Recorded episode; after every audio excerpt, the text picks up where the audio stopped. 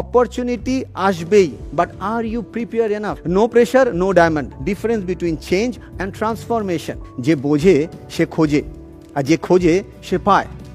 আমরা অনেক সময় বিশ্বাস করি অপরচুনিটি অ্যান্ড প্রিপারেশন অনেকেই বলে, আমি তো অপরচুনিটিই পাচ্ছি না। বাট রিসার্চ বলছে when opportunity meet preparation that's call success মানে অপরচুনিটি আসবেই but are you prepare enough yourself আপনি নিজেকে কি তৈরি রাখতে পেরেছেন সেই অপরচুনিটিটাকে গ্রিপ করার জন্য?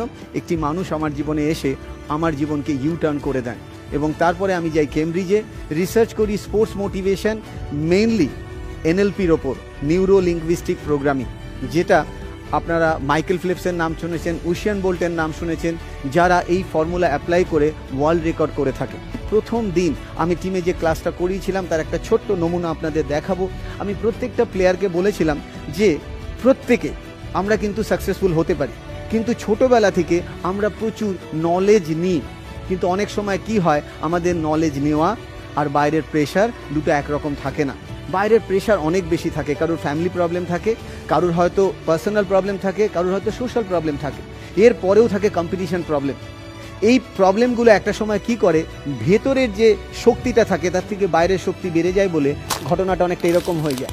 মানে দেখতে বাইরে থেকে হয়তো দারুণ একটা ছ ফুটের ছেলে, কিন্তু ভেতর থেকে তার শক্তিটা অনেকটা এরকম হয়ে যায়। বাট আমাকে যদি স্কোপ দেওয়া হয়, আমি এটাই বলেছিলাম, আমাকে যদি স্কোপ দেওয়া হয় বা সবাই যদি ওপেন মাইন্ডেড হয়, তাহলে আমি কিছু নলেজ আমার এক্সপিরিয়েন্স শেয়ার করতে পারি।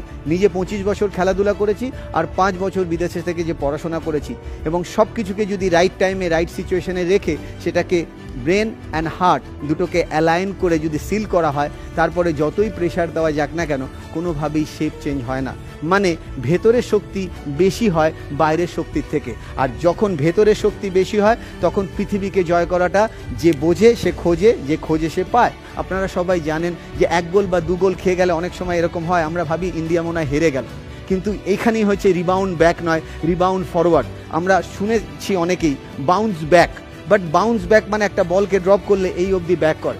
কিন্তু বাউন্স ফরওয়ার্ড মানে যদি জোরে মারা যায়, যেখান থেকে আমি ছুটছি তার থেকে ওপরে ওঠে। আমি বাউন্স ফরওয়ার্ড ফর্মুলা শেখালাম ইন্ডিয়ান টিমকে একটাই রিয়ালাইজ করালাম নো প্রেশার নো ডায়মন্ড মানে একটা ডায়মন্ড হতে গেলেও প্রেশার ফেস করতে হয়। আর যারা প্রেশার নেয়, তারাই কিন্তু প্লেজারটা এনজয় করে। যারা পেইনকে প্লেজারে কনভার্ট করতে পারে, তারাই ওয়ার্ল্ডকে রুল করে। Difference between change and transformation change ওয়ার্ডের মানে আপনারা জানেন, যেটা মানে হলো একবার আপনি কিছুক্ষণের জন্য চেঞ্জ হলেন বাট আবার আগের জায়গায় চলে গেলেন। এক্সাম্পল একটা সিনেমা দেখলাম হাইলি মোটিভেটেড হলাম, আবার দুদিন বাদে আগের জায়গায় চলে গেলাম। But what is transformation transformation মানে হলো অনেকটা কয়লা ট্রান্সফর্ম করে ডায়মন্ডে কনভার্ট হয়। আপনারা জানেন, একটা শুয়োপোকা প্রেশারে কিসে কনভার্ট হয়? প্রজাপতিতে কনভার্ট হয়। একটা ছোট্ট বালির কণা।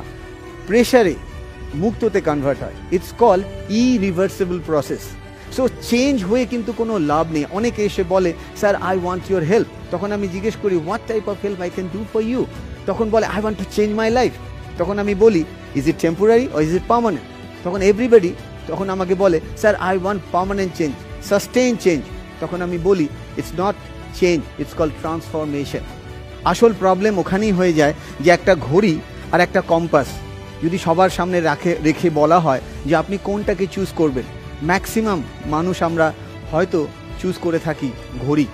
বাট কম্পাস দেখায় ডাইরেকশন ঘড়ি দেখায় time first of all you need to know your direction নিজের ডাইরেকশানটাকে রিয়ালাইজ করো অ্যান্ড ডাইরেকশানের সাথে তুমি টাইমকে অ্যালাইন করো।